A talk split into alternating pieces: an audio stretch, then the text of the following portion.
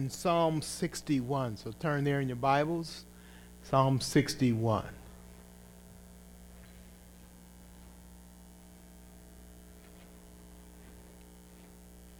We're going to read responsively. You're going to read the first verse, and then I'll read the second and all the even verses from there. All right, here we go together. Hear my cry from the end of the earth, I call to you when my heart is faint. Lead me to the rock that is higher than I.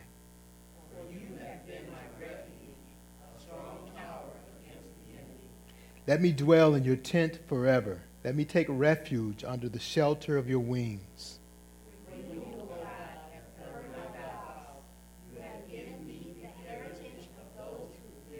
Along the life of the king May his years endure to all generations.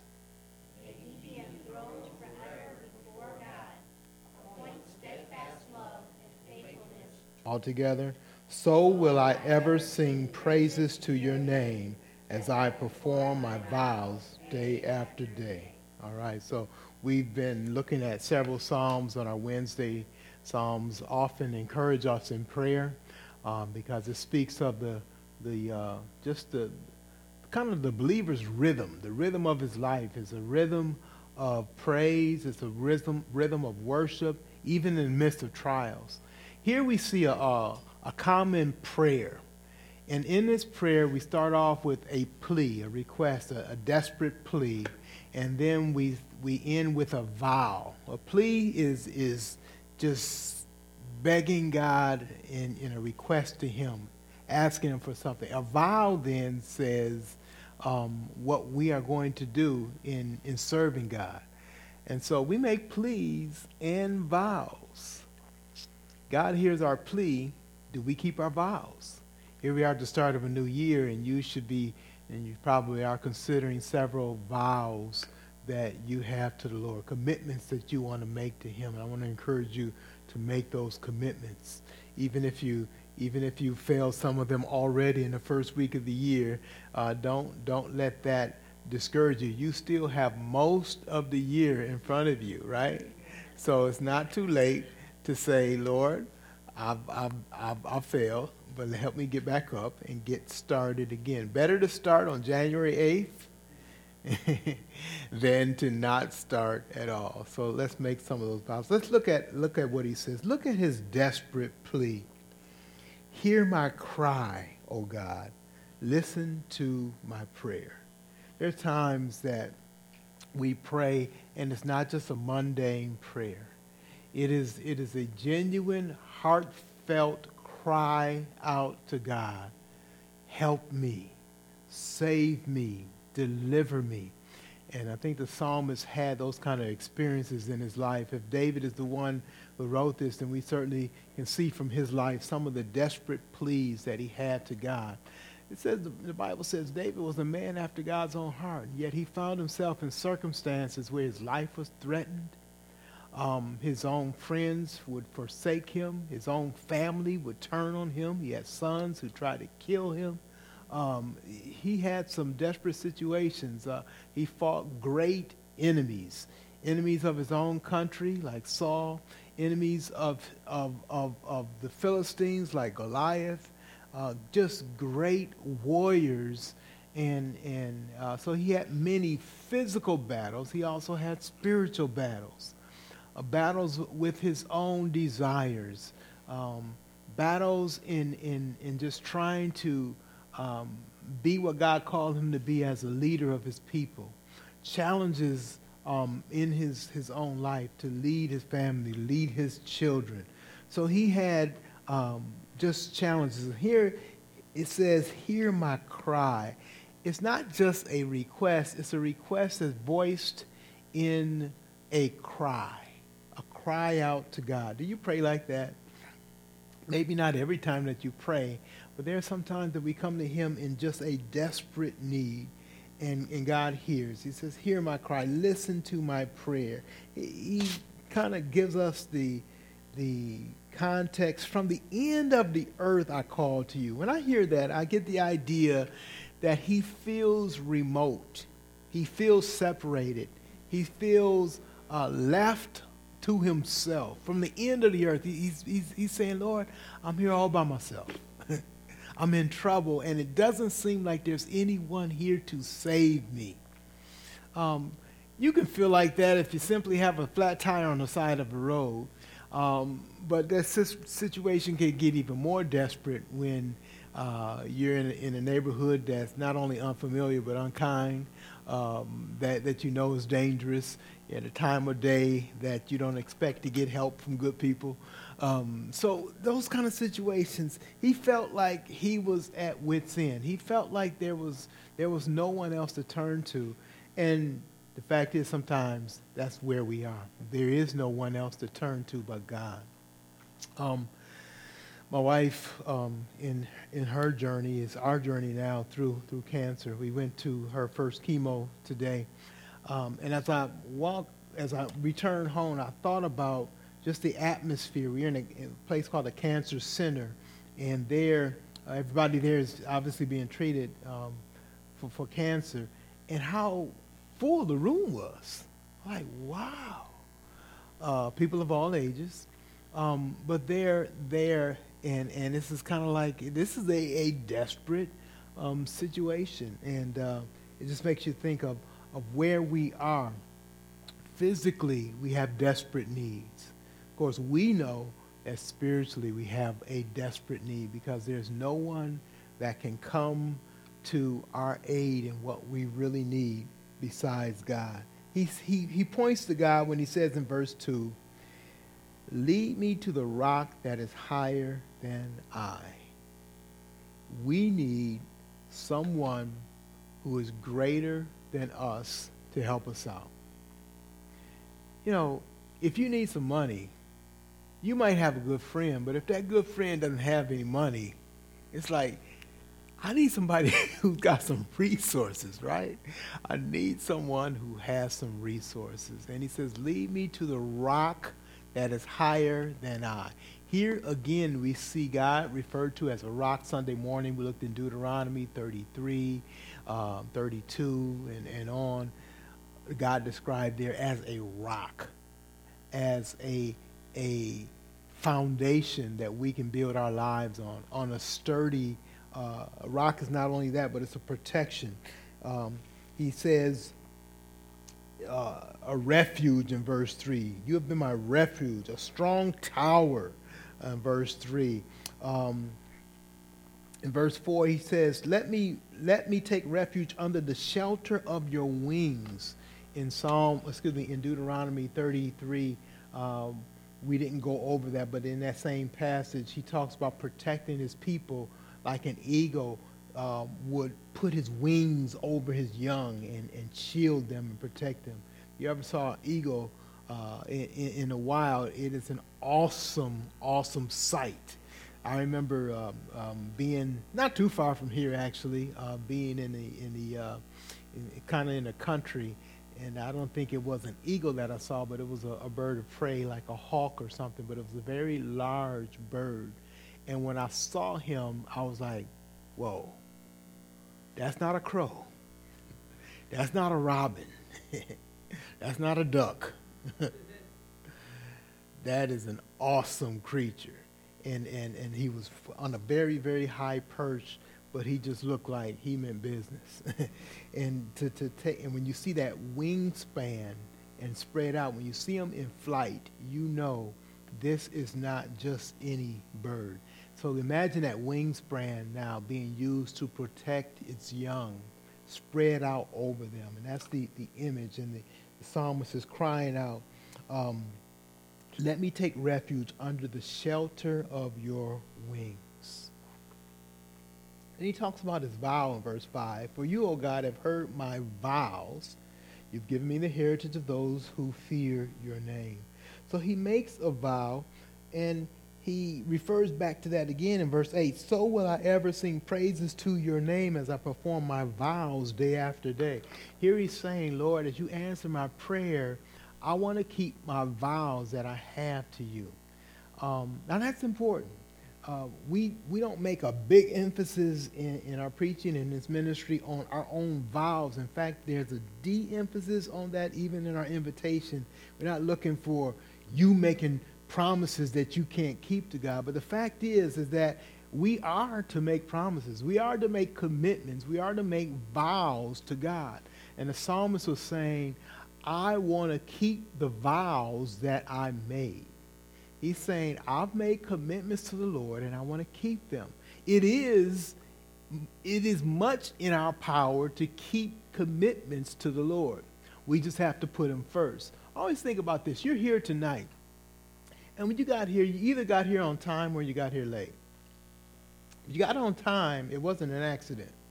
If you got here on time, it's because you decided way before you got here, you're going to get here on time. And you kept that vow by doing the things that were in keeping with that vow, getting yourself ready, making preparations, watching the clock, and being mindful of that. And then, boom, you made it happen. Other people look in here and say, wow, he's always on time. She's always on time. No, they made a point. They made a vow, and they kept that vow, and they let nothing come between that simple vow and them performing it. And God honors the performance of that.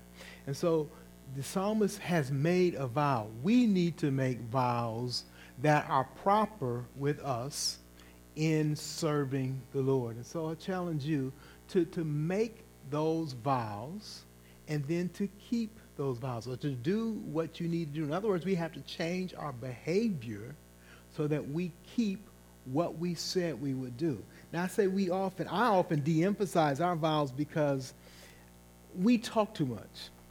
We say too much. We say what we're going to do, and then I get tired when we don't do it. And I'll be like, okay, just don't say it no more. You know, just just be quiet. just just just don't make the vow. But in honesty, what we ought to do is do all that we should to keep the sensible, right vows that we made, like one I mentioned in terms of being on time. Another vow as we walk into the new year's one of giving. Lord, I am going to give to you.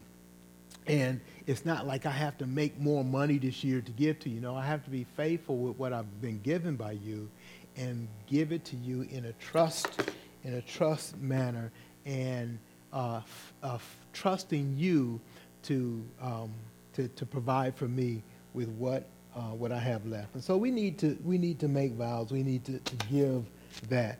so we see that in verse 5, um, and we see that in verse 8.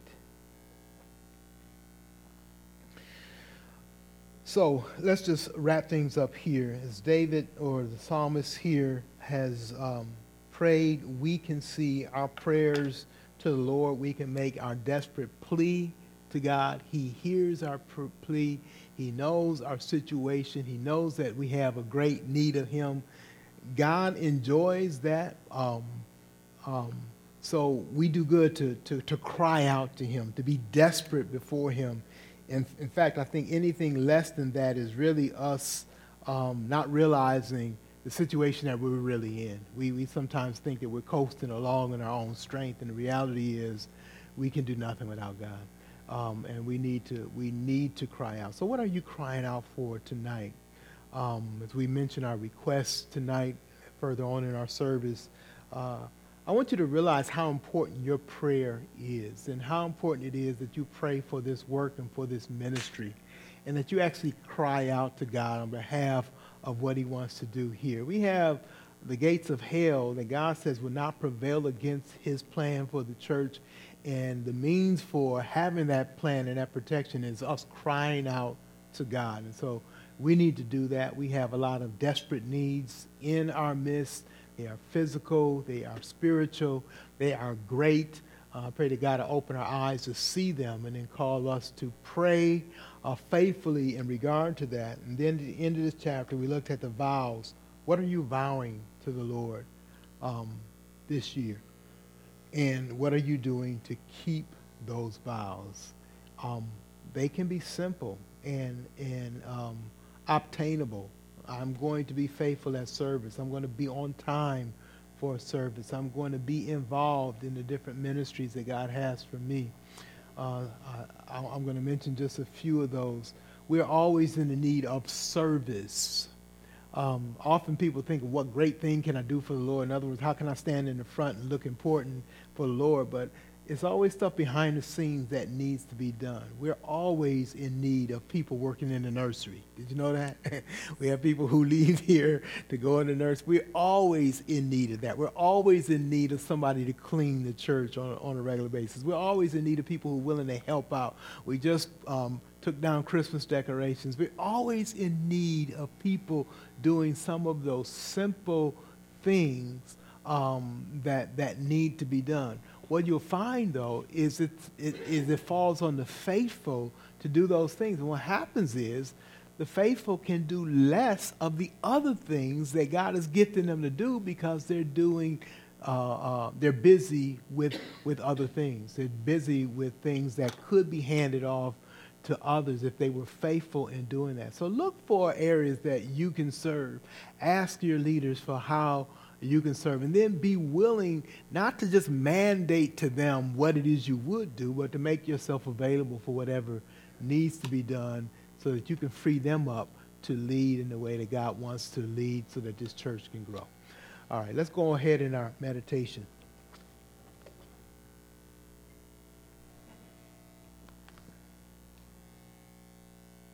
Good evening, Saints as we start a new year, want to start a new section of scripture for our meditation. So we're going to be going through the Beatitudes.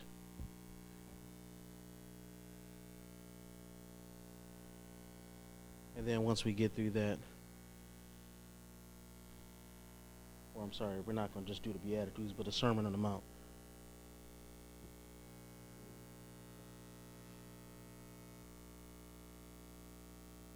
The strength of meditation is that it combines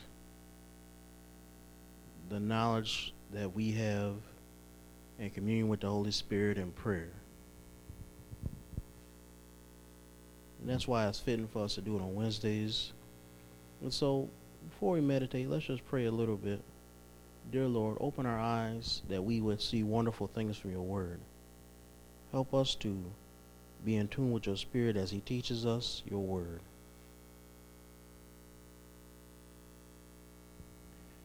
Blessed are the poor in spirit, for theirs is the kingdom of heaven.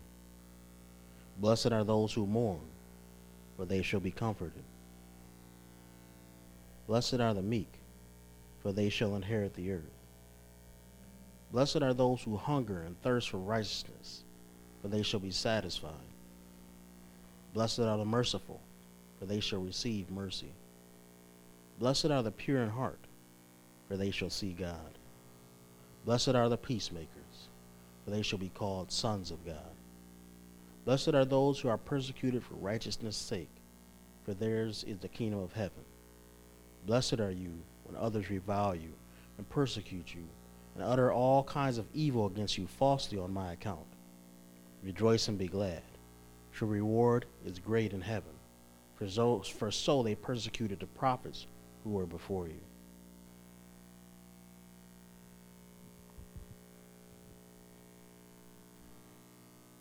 Do you think that he started his sermon with such words?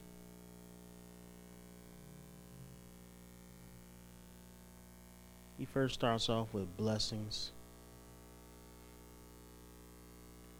I think it's important to understand that when we look at the essence of God's word, it's a blessing to us. All God's word is a blessing. Even the word that may condemn is a blessing because it's a warning. If the sign says that there's a hole ahead, that's not a bad thing. That's a good thing. And if we say that you should sin this way, you'll be judged, that's not a bad thing. That's a good thing. It's not a mean thing, it's a kind thing. The whole word is a blessing. What is a blessing? A blessing is to be held in favor by God. To be favored. One way we could think of it is God's favoritism towards us over some others. Does God favor you more than he favors somebody else? If he does, you're blessed.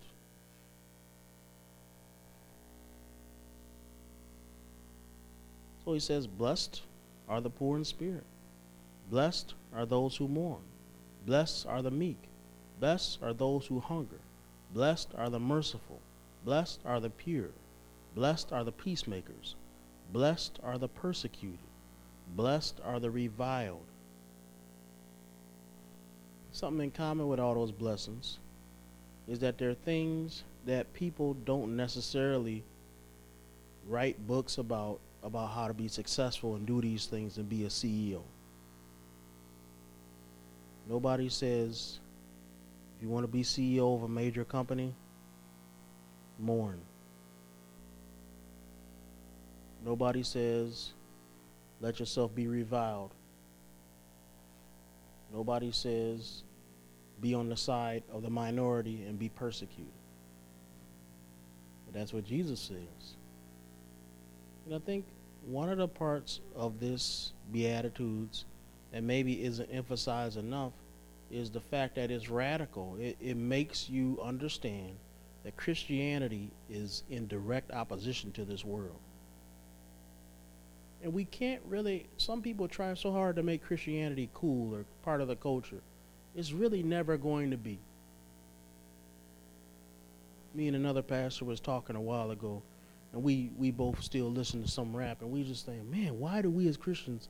We know most rap is not good, but why do we like listen to it? And the thought that we had was, we like the fact that it kind of rejected society. Now, rap rejects society in a sinful way, but when you look at Jesus' words, you can see a little bit of a rejecting society edge to it. If the gospel doesn't have an edge, I wonder if it's really doing anything. And it made me think this the other day are we really doing anything if our church is not really causing a stir, not getting persecuted, not making people angry? I know it's not our intention to make people angry, but I think if we are trying to hold back the truth of the gospel for the sake of not pay, making people angry, all we're doing is making a weak form of the gospel.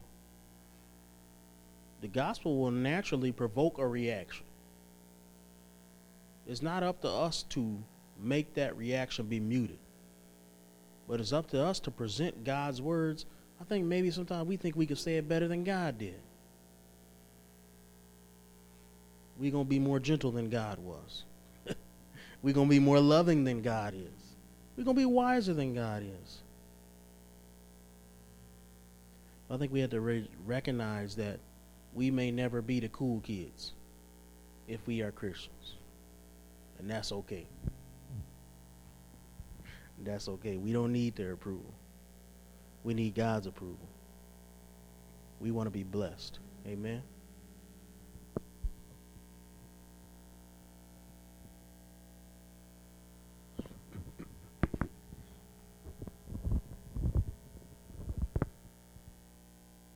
Good evening, everybody.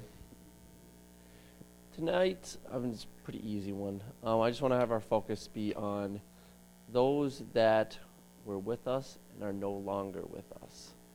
So I want to just put our prayers out. Um, incident happened that just brought it back to mind that there are people who have left being fellowship with us for uh, reasons that are not godly, hard-heartedness, disputes, silly disputes, whatever it may be. So what I want to do is just just have two or three people pray. Um, just in general for those people. If, if you are feel called to pray for particular people that come to mind, that's fine as well. You can pray for them as well.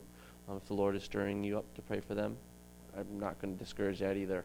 So after we have a couple people pray, I will close this.